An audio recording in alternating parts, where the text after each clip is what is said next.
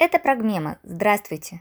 Сегодня мы представляем лекцию фольклориста, антрополога, кандидата филологических наук, доцента Санкт-Петербургского государственного университета Инны Сергеевны Веселовой. Память о невозможном. Опыт бедствий в устных рассказах.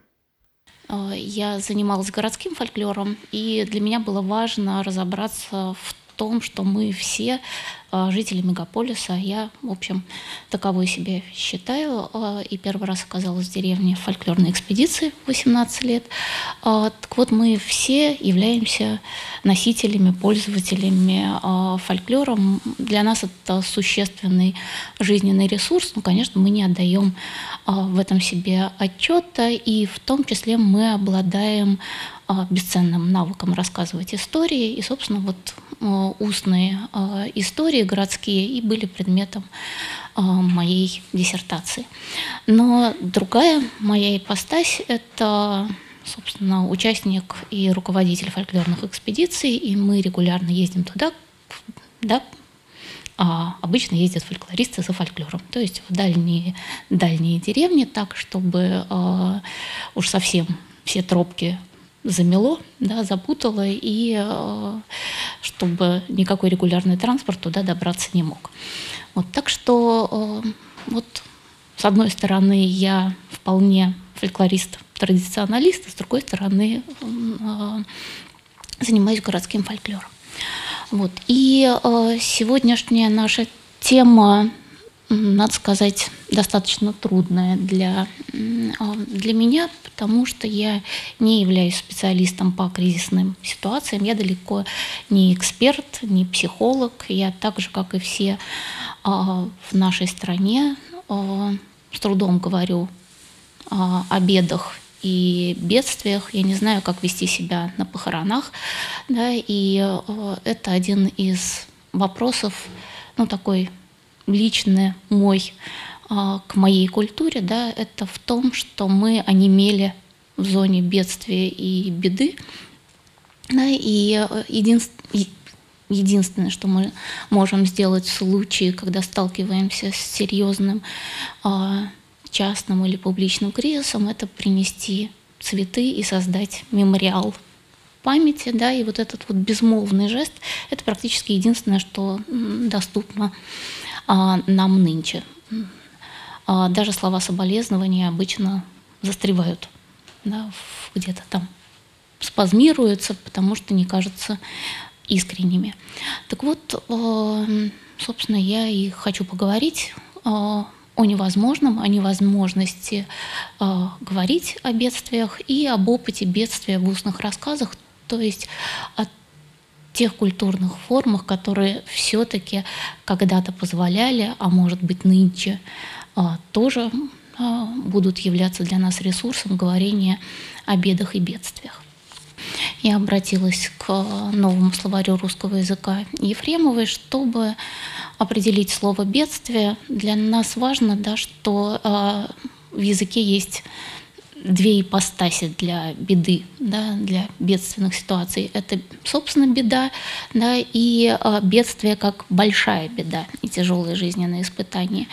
И э, второе значение для бедствия – это события, приводящие к, э, к тяжелым последствиям и э, авария, несчастный случай, связанные с материальным ущербом и жертвами.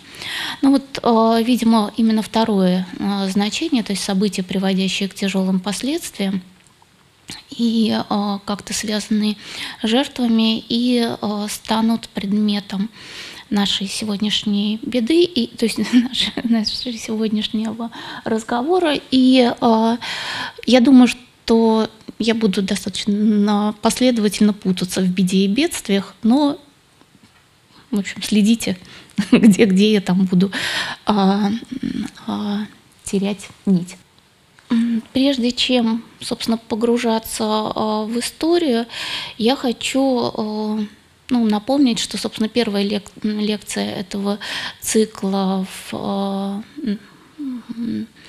на новой сцене Александринки в рамках нашего э, вот этого проекта «Прогмемы».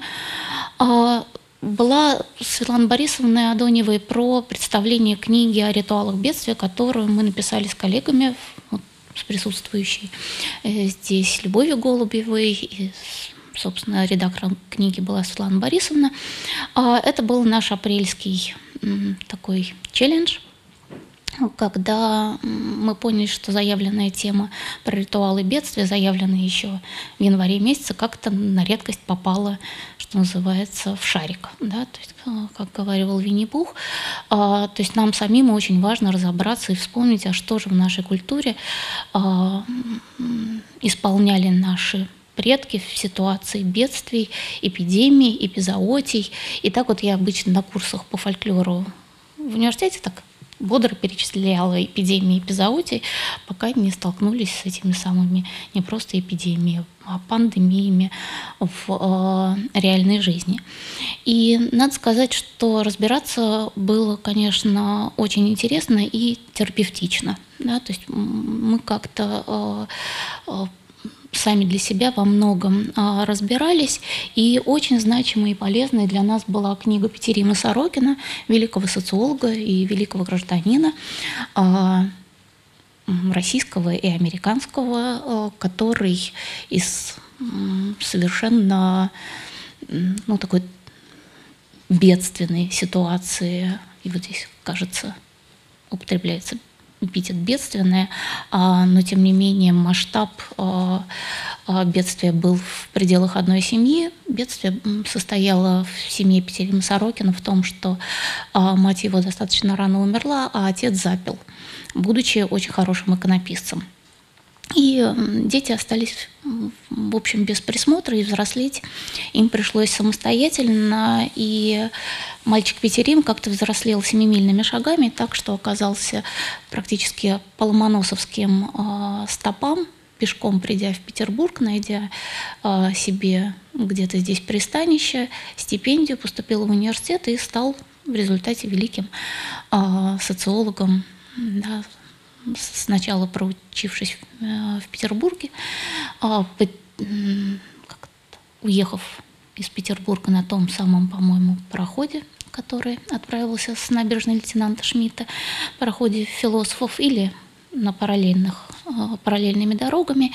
И пережил он в своей жизни три революции, а, две мировые войны, энное количество эпидемий и голода, которые сопровождали все эти а, великие а, бедствия а, не только в жизни самого Петерима Сорокина. И а, его книжка «Человек общества перед лицом бедствия. Влияние войны, революции, голода, эпидемии на интеллект и поведение человека» очень прям очень серьезная книжка, и когда ее переводили а, в 2012 году, социологи говорили, ну да, временами случаются. Социологи, которые переводили эту книгу и редактировали, говорили, да, временами случаются где-то там местные войны, а. А, случаются местные войны, революции, и даже кто-то где-то страдает от голода, но вот с эпидемиями да, человечество, слава богу, давно не сталкивалось. Ну, в общем, не прошло 8 лет, как человечество с этим столкнулось, и читать Сорокина э, да, ну, прям очень важно, хотя э, человечество, человека и общество предстают в его книге слабыми и достаточно быстро теряющими человеческий облик существами. Так вот, э, а Сорокин такой вот летописец потери человеческого облика. Так вот, э, Сорокин, э, во-первых, употребляет термин аномия, да, и это термин его учителя Эмили Дюргейма, а во-вторых, а, утверждает, что четыре всадника апокалипсиса, а именно так он называет революцию, войну, эпидемию и голод, а, чаще всего выступают вместе. И появление одного влечет, влечет за собой появление других, другого, третьего, четвертого, какой бы из всадников не появлялся первым. И, в общем, это достаточно тревожное предупреждение Сорокина, но собственно, вот эпидемия как неожиданный опыт наш общий, это точка моего интереса, собственно, к теме устных рассказов о бедствиях. А дальше Собственно, вот перейдем к тому, что Сорокин а, и Дюргейм называли аномией. Это состояние общества при дезорганизации социальных норм институтов, неопределенности и нестабильности условий человеческого действия, расхождения между провозглашаемым обществом а, целями и доступностью для массы людей законных средств их достижения. Но вот это вот последнее определение расхождения между провозглашаемыми э, обществом целями и доступностью для массы людей законных средств их достижения. Это определение изначально Дюргейма, и которое достаточно часто вспоминается социологами, например, при характеристике 90-х э, годов в России XX века. Да, то есть вот о, о, вроде бы всем нам предписан успех, но достигнуть успеха законными средствами в нашей стране не то чтобы о, очень просто. Ну, по-моему, до сих пор, собственно, о, про успех и законные средства его достижения общество так и не пришло к согласию. А, да. И э, Дюргейм э, разбирался с аномией в ситуации э, роста промышленного производства и роста населения мегаполисов. И, собственно, разрабатывал он эту концепцию аномии в книжке с бодрым названием «Суицид», да, и наблюдал он за всплеском суицидов, в, собственно, в мегаполисах и обратил внимание на то, что рост кривой суицидов различается по одному такому самому очевидному показателю, то есть в католических и в протестантских сообществах кривая самоубийств сильно отличалась друг от друга. В католических сообществах суициды встречались, но очень редко, а в протестантских э, сообществах, это он анализирует Францию, э, да, кривая росла прям на дрожжах в конце XIX века вот при росте промышленного производства. И э, Дюркгейм э, да, объяснял вот эти вот системные сбои, которые приводили к самоубийству, да, осознание безвыходности собственной жизненной ситуации и вот то, что в среде католиков, где сохранялась церковная жизнь и поддерживаемые ею межличностные связи, уровень суицидов в сходной глобальной ситуации был значительно ниже. Согласно Дюргейму, в католических э, обществах наблюдается нормальный уровень интеграции, в то время как общество протестантов интегрированы в меньшей степени. И да, вот эти вот дифференциации показателей суицида а, объяснялась в результате а, с, а, Дюргеймом а, аномии, да, то есть вот а, тем, что а, общество потеряло моральные ориентиры, да, не успевает подстроиться под разделение труда, под организацию э, труда, э, новую под э, вот это вот проживание в э, доходных домах э, без привычных э, социальных связей, и что, собственно, обществу в конце XIX века требовалось создавать новые естественные связи между людьми э, при изменении в общем, таких э, повседневных практик и э, организации самого города, жилища и так далее. А, Сорокин использует для аномии такую архитектурную метафору. Он говорит, что упадок моральных а, убеждений, который приводит к росту патологических а, форм поведения, вызываются социально-историческими причинами. И дальше цитата, да, когда рушится здание старой культуры, а новая структура еще не возникла, когда социокультурные ценности становятся почти полностью атомизированными, и конфликт между ценностями различных людей и групп становится особенно непримиримым. Да, все это неизбежно порождает такое состояние социума, которое Сорокин называет аномией. А, вот это вот сдвиг от, а, собственно, расхождения а, провозглашаемых ценностей к тому, что общество атомизировано со своими идеями и моральными убеждениями, а, для Сорокина очень важно, потому что он, собственно, в таком атомизированном обществе в России и проживал.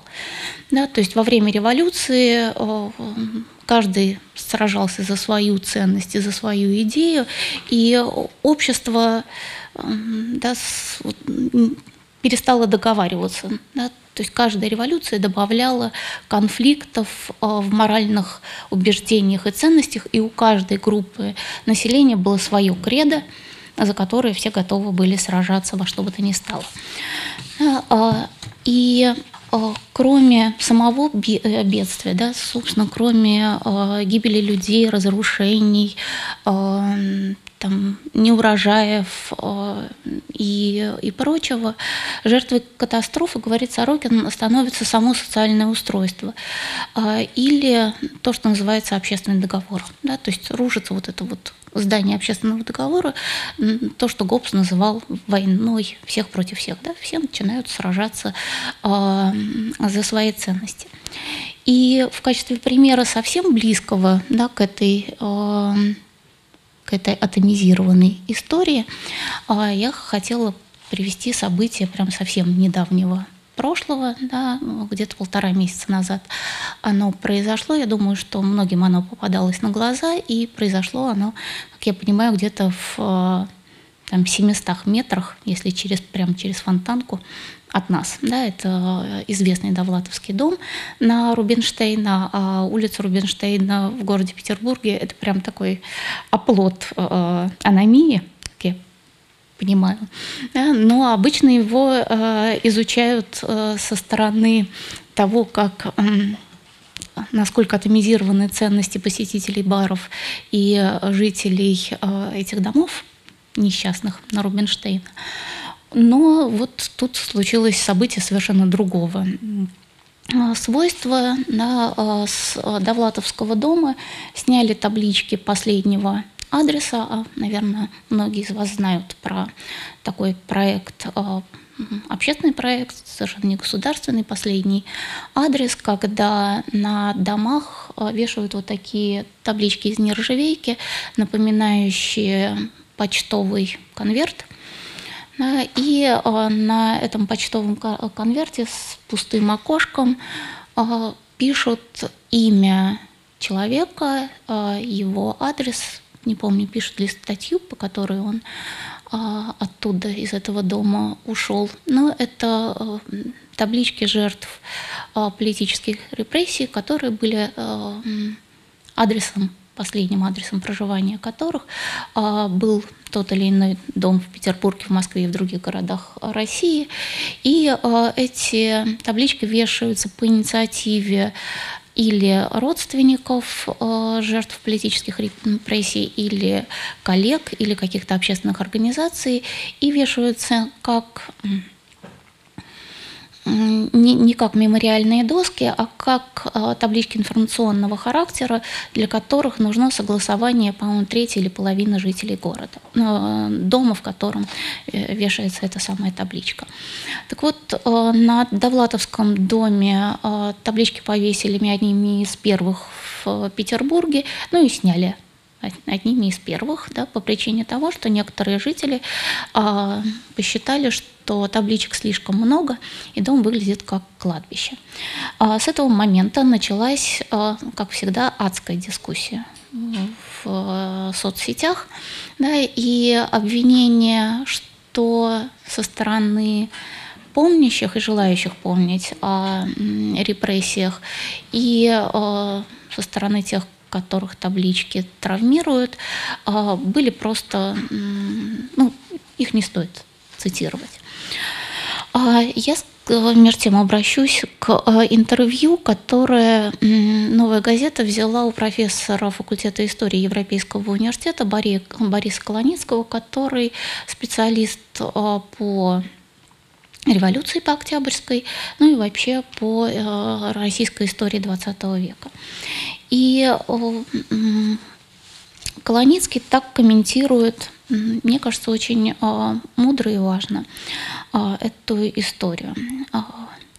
Почему произошел такой раскол, спрашивает журналист, имея в виду вот эту дискуссию в соцсетях.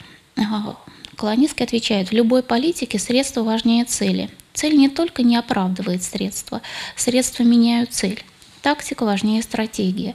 Преодоление сталинизма зависит не от выдвигаемых лозунгов и программ, а от тактики достижения целей. Нельзя со сталинизмом бороться сталинскими методами.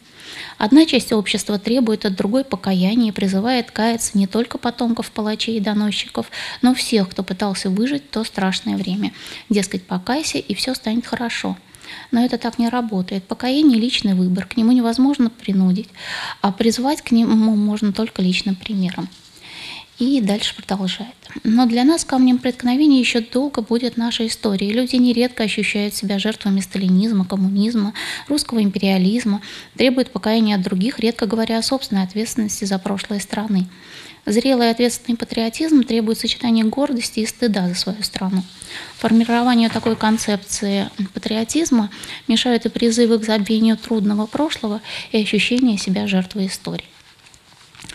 Так вот, демонтаж табличек, поляризация мнений, обвинения в соцсетях а, с обеих сторон выявляет кризис общественного договора, отсутствие общего языка и готовности, если уж точно не к согласию, к примирению или единению, как там, что мы там празднуем а, в ноябре, но хотя бы к этикету, да, к его соблюдению. Попробуем показать, ну, как нетерпимость связана с забвением трудного прошлого, с неумением говорить о бедствиях, скорби и горе. И, собственно, для разговора о скорби, памяти, травме и горе я обратилась к книги Александра Эткинда. Наверное, опять же, кто-то из вас читал эту книгу, и она, ну, такая для меня во многом расставляющая много в событиях XX века на места. Называется она «Цепляющая. Кривое горе. Памяти непогребенных». И, собственно, все состояние российского общества э, в XX веке э, Эткинд называет кривым, да, крив, кривое горе, потому что в каждой семье есть те, которые не, погребли, не погребены, да, погибли неизвестно где, с разных сторон. И утрата памяти об этих э, непогребенных по Эткинду он прослеживает его, это э, проявление травмы и горя в поколениях через 50 лет, второе, третье поколение после а, террора, да, а он именно а, рассматривает большой сталинский террор, и как в книгах Лихачева, Бахтина, и вплоть до около нуля, как там его, Натан Дубовицкий, да, он же Сурков, да, как прослеживается вот эта неотработанная э, скорбь, травма и э, окривевшее наше горе. И э, для Эткинда очень важно развлечение по поколениям э, динамики памяти да, и вообще переживаний, связанных с э, бедствием. Мертвые травмы не знают, ее переживают выжившие. И исторические процессы катастрофического масштаба наносят травму первому поколению потомков. А их сыновья и дочери, внуки жертв, а, преступников и свидетелей испытывают уже не травму, а горе по своим дедам и бабкам. И Эткин пишет, что моя трехступенчатая схема обманчиво проста. Поколению террора достаются массовые захоронения. Первому поколению после катастрофы – травма, а второму и последующему – горе. И, собственно, вот с этими ступенями а, работы горя а, Эткинд и имеет дело в своей книге. Нам важно, что а, нам важно, что память, горе и скорбь, они не одиноки. Да, и это с одной стороны, такая разошедшаяся концепция Мориса Хальбакса, немца, про коллективную память и что коллективная память сохраняется во вспоминающем коллективе.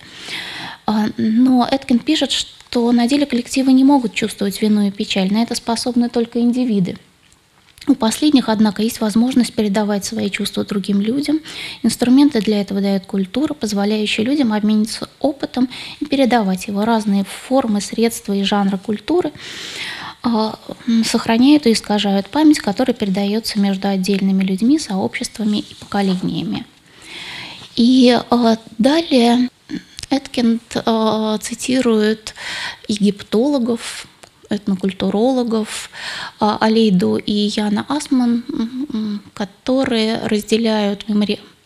мемориальные культуры на коммуникативную память и а, культурную память. И вот с этого момента мне кажется, что мы уже практически добрались героически до устных рассказов, то есть про, до тех, кто вспоминает и рассказывает о, о, о бедах и бедствиях. По мнению Мориса Хальфакса, абсолютно одинокий человек вообще не способен на воспоминания, поскольку они обусловлены коммуникацией, то есть формируются и закрепляются благодаря речевому общению с другими людьми. Память, как конгломерат наших воспоминаний, вырастает в человека извне, подобно языку, который бесспорно является для нее важнейшей основой. Коммуникативная память, как мы ее будем именовать, а, пишет э, Асман, возникает в среде пространственной близости, регулярной интерактивности, сходного образа жизни и совместных воспоминаний. А в отличие от культурной памяти, коммуникативная память э, такая неформальная, неустойчивая. Э, и э, в рамках этой памяти происходит не только обмен э, информации, но и постоянная перемена сферы ее потребления. Но главное, что пока люди рассказывают друг другу какие-то новости, а, объяснения собственных произошедших там в семье а, бед, историй, а, и вообще решаются на то, чтобы заговорить о беде, создается, собственно, вот этот вот кристалл памяти, мы договариваемся о том, а что именно мы будем помнить, какие детали памяти важны для сохранения, то есть детали событий, да, важны для дальнейшего сохранения. И э, я сейчас, собственно, включу один фрагмент это да, Левтина Павловна Таранина, 1918 года рождения и записан в 2008 году в э, деревне Закакурье Мизенского района. И записали ее Ольга Хон и Андрей Степанов. Мне нравится эта история тем, что Алевтина Павловна очень не то что ловко меняет тему, а то, что она помнит, она сообщает из истории своей семьи.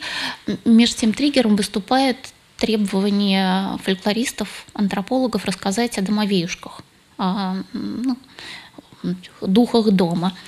И Алевтина Павловна рассказывает о духах дома, но так как она знает. Дедушка домовеюшка, он скотину охраняет? Наверное. Потому что раньше все просто приговаривали. А вот скотину ли охраняет ли как ли? Вот я вам расскажу такой. Такой случай у нас был. Меня-то, меня-то еще не было, а мама сказала, у нас отец на войну пошел, мой, мой отец, угу. и брат ему на войну. Угу. И которой комнате мы спали, там туда было две туда комнаты, мы в которой комнате спали. И внизу так плакало, так плакало, сосед пришел, пришел и говорит, у вас кто там плачет? Кто вас плачет? Угу. Это еще меня не было, вот мама нас то рассказывала. Угу. И дедушка тут домовеюшку, или кто ли там. Вот если у меня было контужено, он все-таки живой вернулся, а брат погиб. Угу. А теперь вся гражданская война ну, забыта. Даже и не поминают. Также и эту войну. Все забудут. Алевтине Павловне 90 лет. И рассказывает она о событиях Первой мировой войны. Она она еще не родилась в, это, в этот момент. Она рассказывает э, очень живо, да, кивая в сторону комнат, которые были в, в старом доме у ее матери, под какой кроватью, где там кто плакал. Да, и плакал этот домовеюшка, вовсе не оберегая скотину. Да, в их семье домовеюшка плакал перед гибелью ее дяди на Первой мировой и на контузии ее отца. И заканчивает Алевтина Павловна, по-моему, мудрейшим образом, из своего собственного опыта. Она понимает, что она вообще редкий экземпляр, который может пересказать истории про Первую мировую, но что ту войну забыли, это на ее памяти уже произошло. Ну и эту забудут. И это прям, по-моему, идеально иллюстрирует э, наблюдения Яна Асмана и Чеплички, которые говорят, что горизонт коммуникативной памяти, вот той самой живой памяти, которая обсуждается в разговорах да, и интересна кому-то, не превышает 80-100 лет, срок жизни трех поколений. А значит, эта память воплощена в тех, кто выступает ее носителями и находит а, для нее новые употребления. Наверное, это один из последних ситуаций, когда Алевтине Павловне было уместно рассказать эту историю, что вообще кто-то ей заинтересовался. То есть никто не спрашивал ее про Первую мировую и про ее родственников. Но на триггер домовеюшка она рассказала историю, которая была важна для э, ее семьи, и про то, что дух дома предчувствует гибель да, вот в этих самых э, бедствиях жителей жителей хозяев дома. А, культурная память, о, которых, а, а, о которой пишет и Эткинд, и Асман, это гораздо более понятная нам, что ли, вещь, мы с ней сталкиваемся всюду. Культурная память а, воплощается усилиями многих институтов и государственных, и общественных. А, и, эм, собственно, вот, да, культурная память, она уже работает гораздо больше, чем а, три поколения. Она может сохраняться неопределенное э, количество времени до той поры, пока обществу память о том или ином э, э, событии почему-то важна. И э, вот эта вот самая культурная память, она имеет материальное воплощение в виде текстов, визуальных образов, а также символические практики в виде праздников и ритуалов. Ну вот, собственно, про ритуалы бедствия, про заветные праздники мы писали в книге, а про то, насколько важна культурная э, память в обществе, э, я хотела бы рассказать на примере эпизода, который поразил меня два месяца назад, а, да, и начну я вот, собственно, с этой истории, а потом перейду к культурной памяти, которая сохраняется в устной культуре. А, это история про материальные носители. Это самая большая выносная икона в мире. Она а, огромная, почти 3 да, на 2 метра, и хранится она в храме Святого Георгия Старой Русы. И вот сентябрьскую прогулку, да, когда никуда мы уже давно ездить не могли да, дальше, собственно, а Новгорода и э, из нашего а, прекрасного города, да, а, доехали до Старой Русы, и вот в храме Святого Георгия меня совершенно поразило это иконище, иначе ее не назвать. Я просто остолбенела и даже наивно, когда к ней уже после службы э, там было пусто, подошел э, священник этой церкви, видимо, у него такая привычка подходить к этой иконе, она чудотворная, просто когда он выходит из храма, и он подошел к ней приложиться, а я стою такая рота раскрыв, не понимаю, что, вообще передо мной такое. Я говорю, батюшка, извините, а что она такая большая? Он говорит, ну вообще она самая большая в мире. Да? Ну, так, так выяснилось, что значит, это самая большая а, икона в мире, которую было принято выносить, там выносил, по-моему, человек по 40 ее на празднике таких огромных каких-то жардинах. Ну, то есть картина похожая на все эти испанские, итальянские праздники, шествия, процессии с э, почитаемой Богородицей, там, да, с какой-то скульптуры. И вот то же самое в какой-то момент, ну, очень недолго происходило в Старой Руси. А, и то, что мне удалось узнать про старорусскую икону, а, ну, такой заковыристости истории, что я даже жалею, что, собственно, Акунин написал свои эти эпизоды истории российской художественной про новгородскую историю, ну там давно и вот этой вот истории про старую русскую икону не знал. Мне кажется, что это прям детектив детективный. А перед иконой Старорусской Богородицы а, новгородское войско и эти рушане, так зовутся жители старорусцы, молились. А, в 1470 году икона появилась приблизительно в это время. Когда она там появилась и откуда, не особо понимают, кажется, откуда-то из Греции. И вот перед Шелонской битвой в 1470 году новгородцы молились перед этой самой иконой. А бились новгородцы, как известно, с войском Ивана III. И а, проиграли самым невероятным образом. А, войско новгородцев было 30 или 40 тысяч, а москвичей было 5 тысяч, но, кажется, имело действие место и предательство, и там какие-то пропагандистские войны. В общем, в результате новгородцы проиграли. С этого момента начинается падение Новгородской республики, а, да, ликвидация Новгородского веча, изъятие новгородского вечевого колокола и дальше сто лет разнообразных последовательных и постепенных репрессий, а, когда все меньше и меньше вольности оставалось новгородцам, все меньше и меньше собственности, все меньше и меньше земель, а, и все меньше и меньше конкретных родов, которые помнили и э, хранили, собственно, вот эти вот э, республиканские традиции. Закончилось все, как известно, в 1578 году массовой резней э, в Нижнем Новгороде, когда уже не элита, которую а? Ой, не в Нижнем, в а, Великом Новгороде, извините, пожалуйста.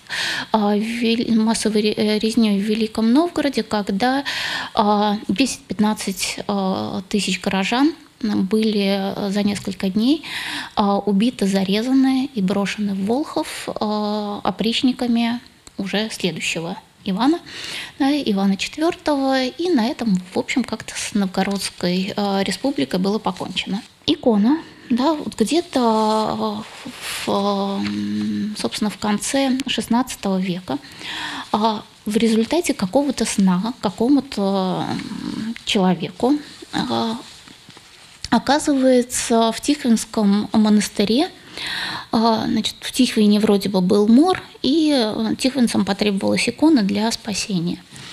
В Тихвинском монастыре, в том то время э, он находился на территории вот этих новгородских земель, которые были покорены, но при этом он был активным дарополучателем от Московского княжеского двора. Туда шло огромное количество московских э, денег на строительство, вклады, э, разнообразные иконы и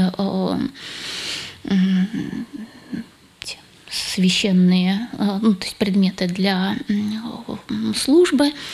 И э, икона, вот эта вот старорусская, там как-то в Тихвине осталась. Рушане время от времени вспоминали, что что-то не хватает в городе. Обращались к тихвинцам, они говорят, нет, мы уже столько золота потратили, серебра на ее оклад, что не можем вам вернуть.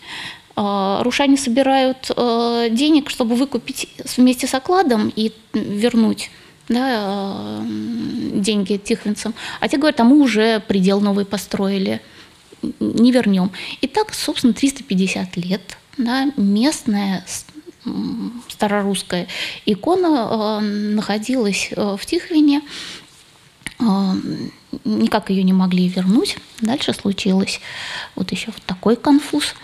Да, и потом она в результате в конце XIX века при лоббировании великокняжеского э, великокняжеском лоббировании все-таки оказалось, ее перенесли из Тихвина. Это был большой скандал с поисками э, виноватых. Но до этого в 1787 году рушане попытались хотя бы копию себе заполучить. И копия у них получилась, прямо скажем так, себе. Да, то есть вместо иконописного типа умиления младенец на копии да, радикальным образом отвернулся от матери.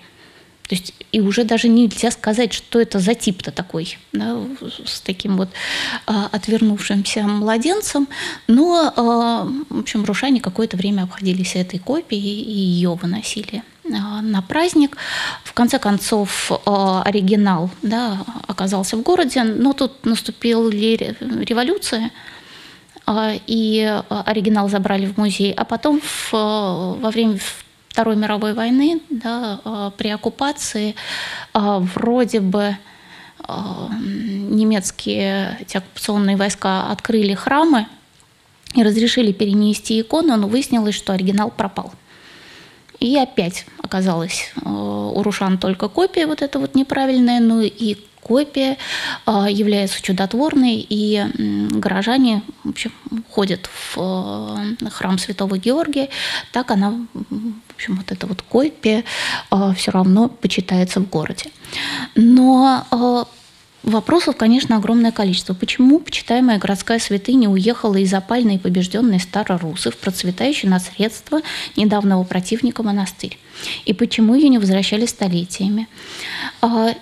Отчасти это связано с концепцией той самой культурной памяти о бедствиях. Святыня могла напоминать о прошлых ценностях и их утрате, поддерживать достоинство побежденных, давать им силы помнить. А, в конце концов, праздновать те самые праздники да, старорусской иконы два раза в год. После столетия отчуждения от места и коллектива памяти, после религиозных гонений XX века, икона находится в храме. Но вот что сообщает о ее промыслительной силе туристический портал «Старая Руса». Иначе как локальная амнезия я не могу да, объяснить происходящее. Ну, то есть, собственно, вот этот вот текст. Накануне битвы новгородцы молились перед иконой Божьей Матери о даровании им победы, чтобы жить по-старому. Московское войство под предводительством князя Даниила Холмского составляло всего 5 тысяч копий, а со стороны Великого Новгорода навстречу выступила 40-тысячная армия. И несмотря на восьмикратное превосходство, новгородцы были разбиты в пух и прах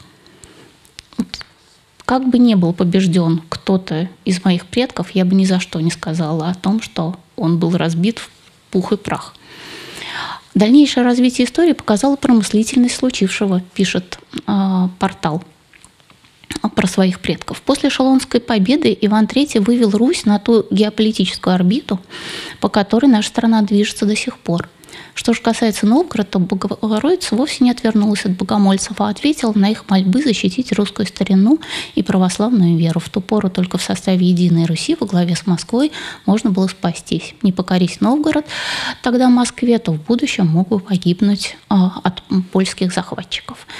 Да, странная история про такого рода промыслительность, да, про то, что э, Русь была на геополитической орбите в XVI веке, и про то, что, в общем, а, могла бы покориться, да, вот это вот условное наклонение, а, ну, в этом пассаже нет ни сочувствия бедствиям предков, а, ни гордости за их прошлое, ничего, кроме локальной амнезии, развитию которой, как мне представляется, способствовало среди прочего и длительное отсутствие в городе. Да, и тут а, вспомним определение культурной памяти, материального воплощения памяти в виде визуального образа, а также символических практик в виде праздников и ритуалов.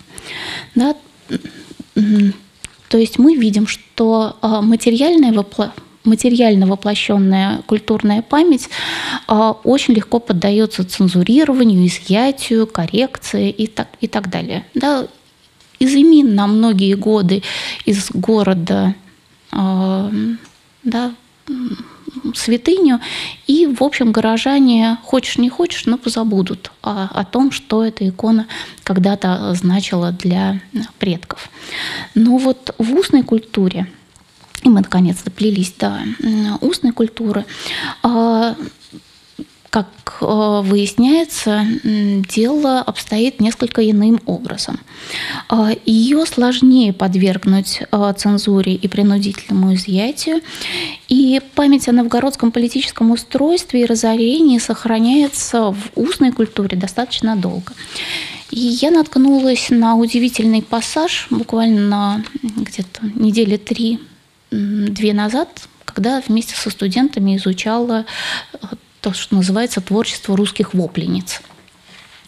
А, и одной из самых знаменитых, собственно, русских причетниц, а, русских вопленниц, а, народной поэтессы, как ее называют, и, собственно, памятник ей был инициирован Робертом Рождественским, а другой памятник Ирине Андреевне Федосовой – это почти полная копирку списанные ее причет в а, поэме а, Некрасова «Кому на Руси жить хорошо». То есть просто Некрасов стащил как говорил Карлсон, да, немножко переложил размер, да, вот этот самый причет Ирины Андреевны, один из причетов Ирины Андреевны Федосовой, но надо сказать, что Ирине Андреевне вообще со славой и с э, памятью, тем не менее, очень сильно повезло. Э, до лет 40-50 она была местной знаменитостью, ее приглашали на свадьбы и похороны. Э, вот, собственно, в ее этом Тулойский район Алонецкой губернии. И ну, как бы равных ей по а, умению импровизировать в причетах не было в окрестностях. Да? То есть а, она была абсолютно признанной вот, местной знаменитостью. И а, в конце 60-х годов Ирине Андреевне уже было, по-моему, к 50. Ее записал LPD-4.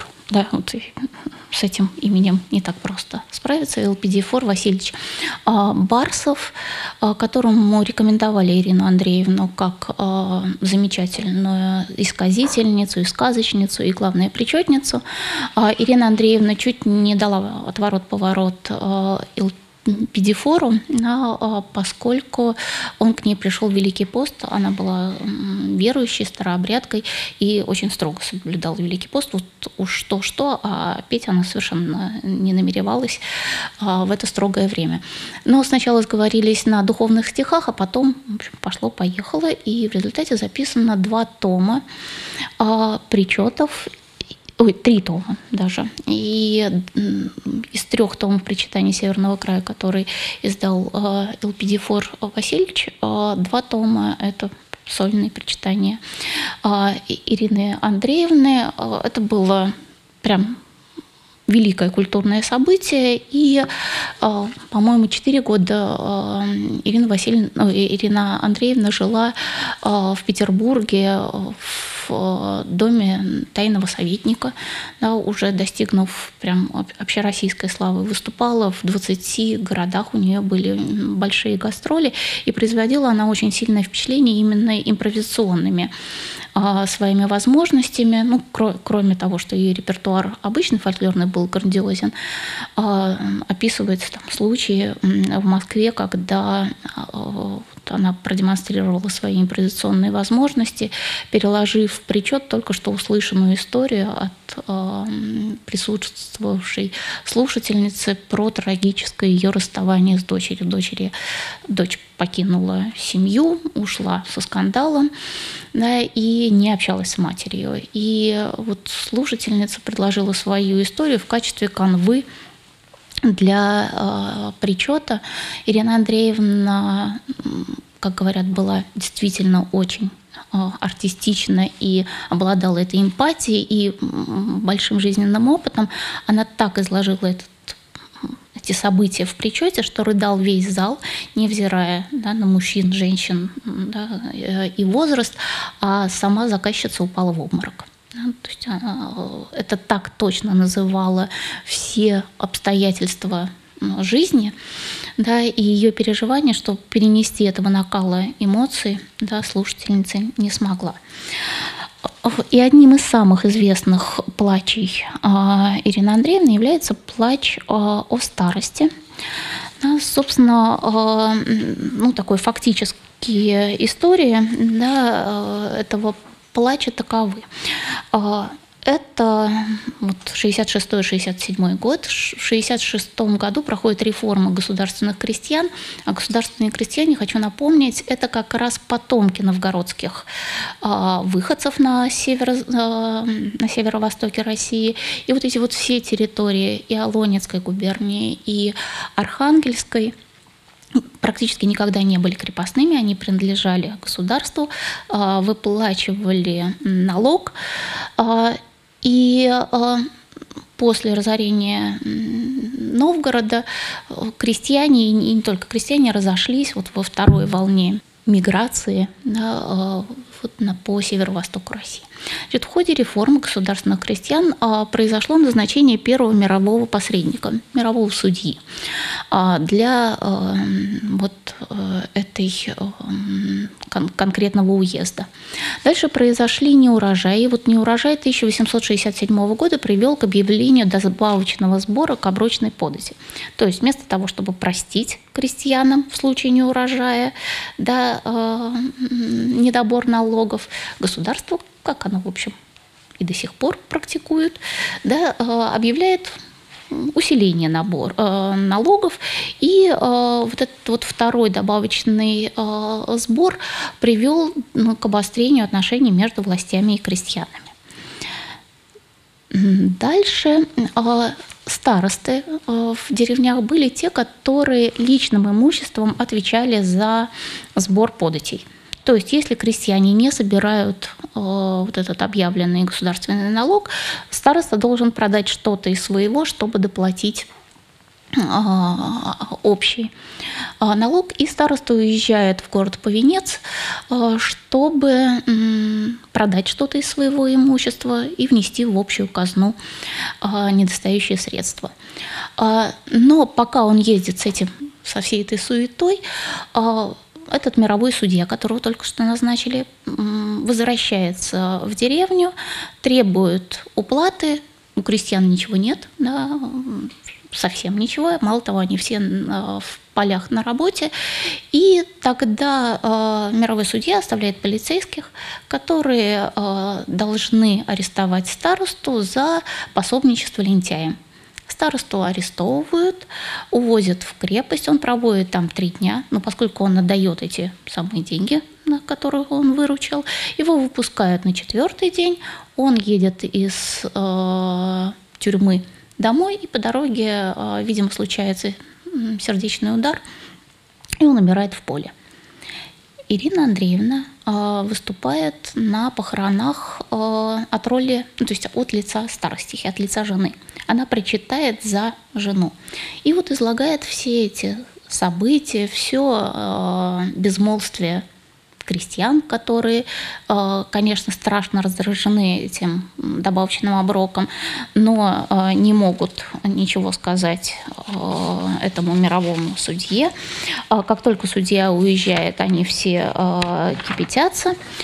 И дальше прекрасный эпизод, который вставляет Ирина Андреевна, это от лица старосты его сокрушение в тюрьме, о том, что а, его дети малолетние видели эм, его унижение. То есть в тот момент, когда его арестовывали да, и а, силой запихивали в повозку. Да, и это действительно отличный психологический этюд, но знаменит этот причет другим. И знаменит он стал благодаря усилиям, собственно, Кирилла Васильевича Чистова, э, исследователя э, творчества Ирины Андреевны и самого э, жертвы э, политических репрессий. В Петрозаводске, э, собственно, Чистов оказал, оказался, потому что его выслали из Петербурга в 30-х годах. Вот. И э, Кирилл Васильевич восстановил строки 120-171, которые э, выпускались при публикации в XIX веке цензурой. Да, вот те самые э, строки, которые нас сейчас и будут интересовать. Э, Федосова после вот этого сообщения в причете о смерти старосты вдруг вспоминает об устройстве судопроизводства в Новгородской э, республике где э, судьи были выборными из состоятельных людей, и решения принимали по справедливым законам, как она говорит, чтобы спасти человека да помиловать. А сейчас, говорит Федосова дальше, да, а, мировой посредник назначается губернатором и никак не может судить, э, э, судить не в пользу власти, да, у которой знать э, цитата из причета, деньги поиздержались, сапожки притоптались, знать голод их разобрал да, вот этого самого э, мирового судью. И дальше э, вот такой вот большой кусок, я его прочитаю. После того, как мужики как они говорят, надрожались, да накланялись перед мировым судьей, вот включается эта историческая аргументация причетницей. Я хочу напомнить, что эта пожилая женщина вдруг начинает говорить о государственном устройстве. Тут защемит их ретивое сердечко этих самых крестьян. Сговорят они, да ведь есть таково слово. Где ведь жалобно-то солнце пропекая, там ведь прежняя родимая наша сторона, наша славная сторона новгородская. Когда Новгород был не разоренный, и к суду были крестьяне не приведены, были людушки тогда да не штукавые, не штукавые они были, а за простейшие. Как судьи да в ту пору были не молодые, пожиты да мужики были почетные – Настой сливы они да правосудивы. Были добры у них кони и находные, были славны корабли да мореходные. Будешь что да в прежние времена случалось, а соберется три крестьянина, хоть стоящих.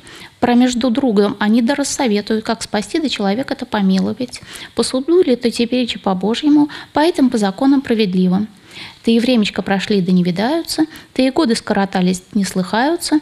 Наступили бусурманы превеликие, разорили они славный Новгород – Вся тут предалась, э, все тут Вся тут предалась в подсеверную сторонушку, названные острова Этикишские, во славное во общество Ватолвую. Послыхайте словеса наши старинные, заприметьте того малой недоросточки. Уж как как это синее море сбушуется, на синем море волны да порасходятся, будут земские все избы испражнятися, скорозек Козные судьи да присылатися, все, изменятся пусты, э, все изменятся пустыни богомольные, разорятся все часовни спасенные.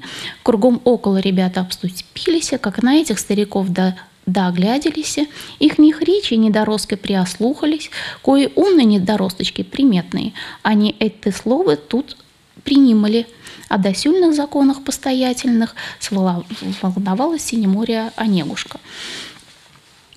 То есть эта самая старушка, такая богомольная, вдруг начинает выступать как общественный лидер. И сначала она выступала как э, ну, такой благотворительный фонд. Она привлекала соседей к помощи, чтобы помогли старостихе э, после смерти мужа, то есть она осталась без кормильца.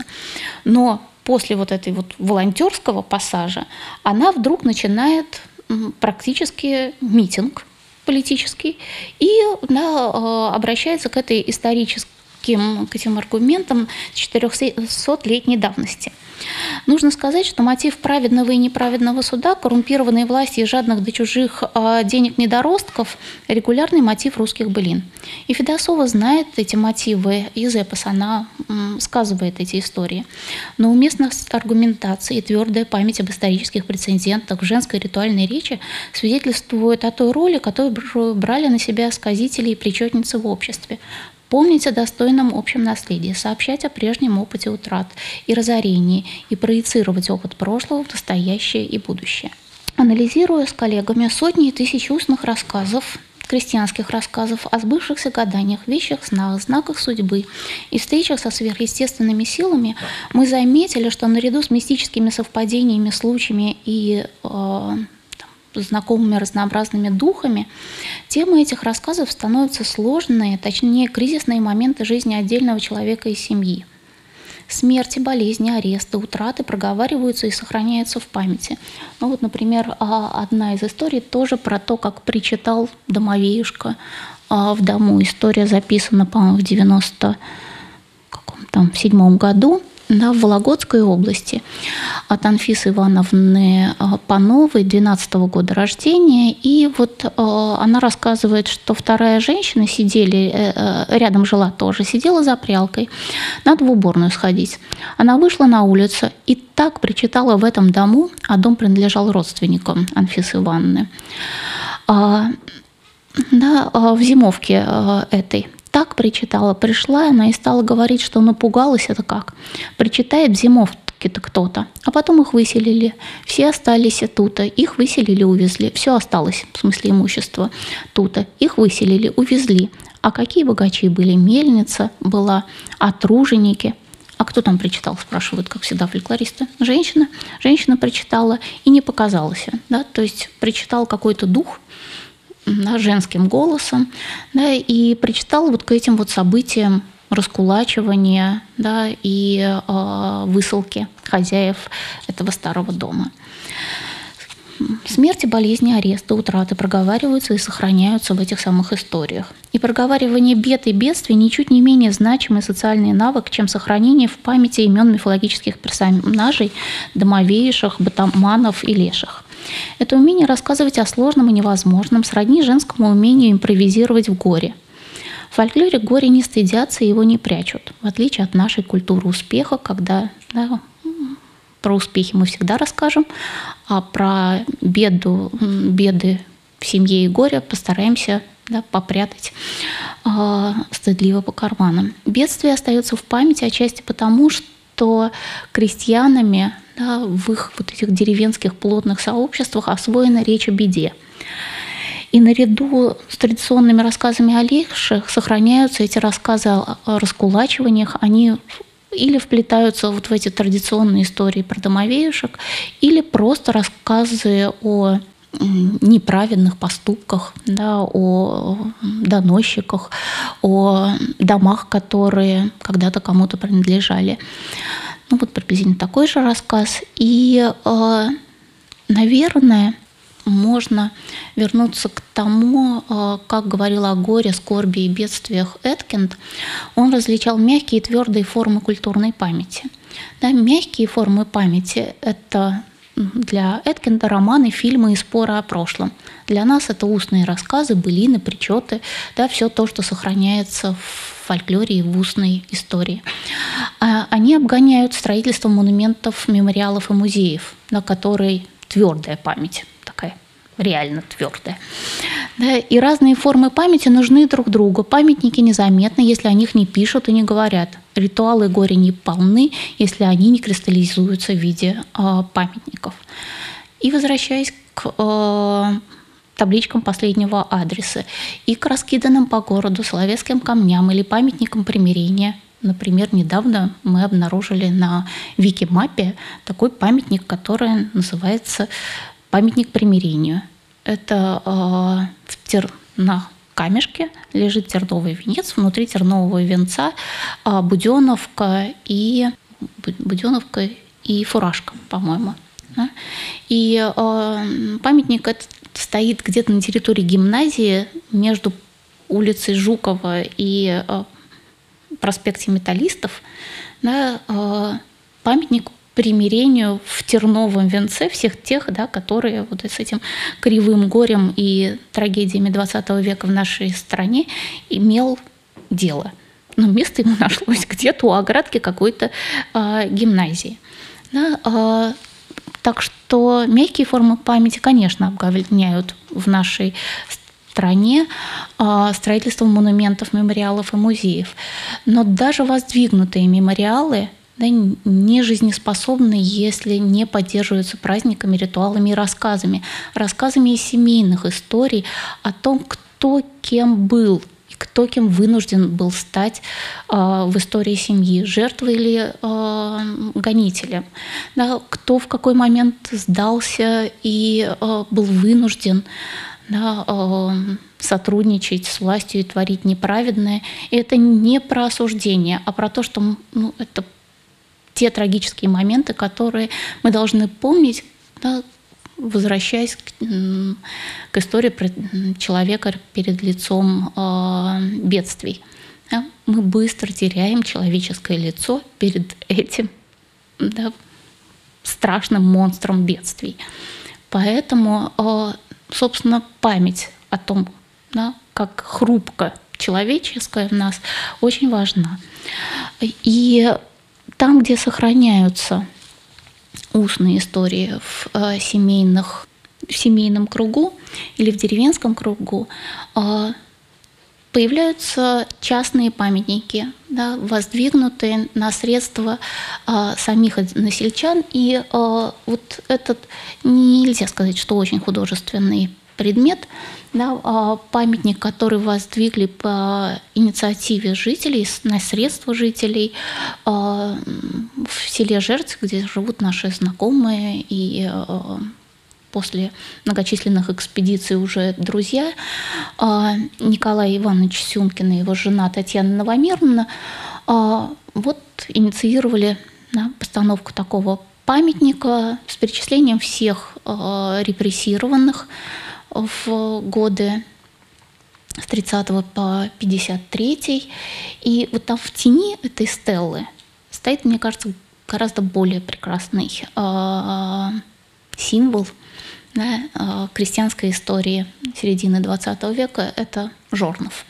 Да, Жорнов, в котором перемололи эти, эти имена этих людей.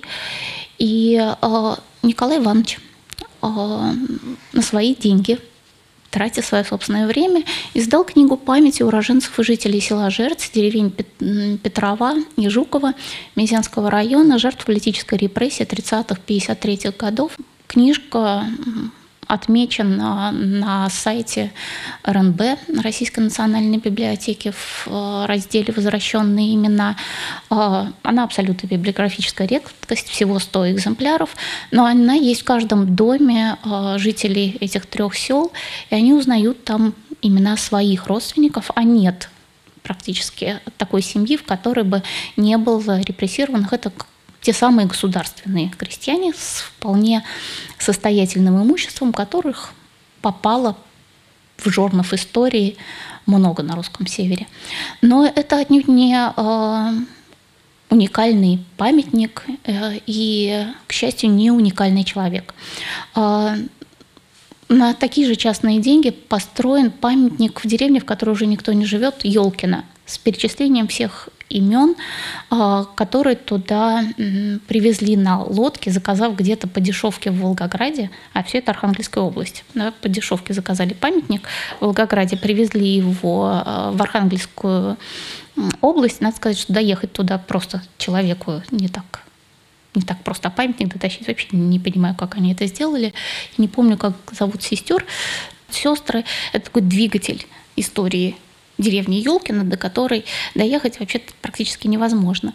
И вот они приволокли этот памятник, и всегда эти памятники стоят в неком таком э, ритуальном центре деревни, где есть памятник погибшим Великой Отечественной, памятник э, репрессированным, памятникам жертв интервентов красным и белым. Да? То есть наши деревенские да, архангельские друзья гораздо более активны в э, том, чтобы создавать твердые формы памяти, поддерживая этими самыми устными историями. И э, надо сказать, что вот, например, в Пинежском районе э, такой подвижницей э, выступает Данилова, которая написала историю ГУЛАГа Пиниги, а в Котласе Ирина Дубровина, которая тоже издала трехтомник из архива Котласской общественной организации «Совесть». И я подозреваю, что, собственно, вот этот трагический разрыв жизненного мира и драматическое отторжение старых и новых этических основ чувствовалось в деревне острее, чем в городе. Ну, потому что общество поплотнее. Да, нельзя не заметить, что соседи исчезли. И до сих пор жители деревни помнят, чьих предков дом стоял после, стал после раскулачивания сельсоветом, школы или деревенской больницей. Кто писал доносы, и на похороны кого не пришел никто из односельчан. А это одна из историй про то, что к доносчикам на похороны просто не приходили. А это неслыханное э, пренебрежение да, мертвым. Они рассказывают для себя, не для фольклористов, историю о самоубийствах в безвыходном положении, последних отобранных монетах, так что мы знаем, на чьей стороне справедливый суд потомков. Устные рассказы о беде и бедствии сохраняют в третьем поколении памяти невозможным, о посягательстве на семейную собственность, на личное достоинство и на жизнь. А проговоренные в устной коммуникации рассказы питают коммуникативную коллективную память, а вслед за ней культурную. Именно поэтому в деревнях Архангельской, Пермской, Вологодских областях, Котласе, Пиниге, Мизине ставят на собственные деньги монументы раскулаченным и репрессированным односельчанам и печатают на собственные деньги книги памяти с семейными артефактами.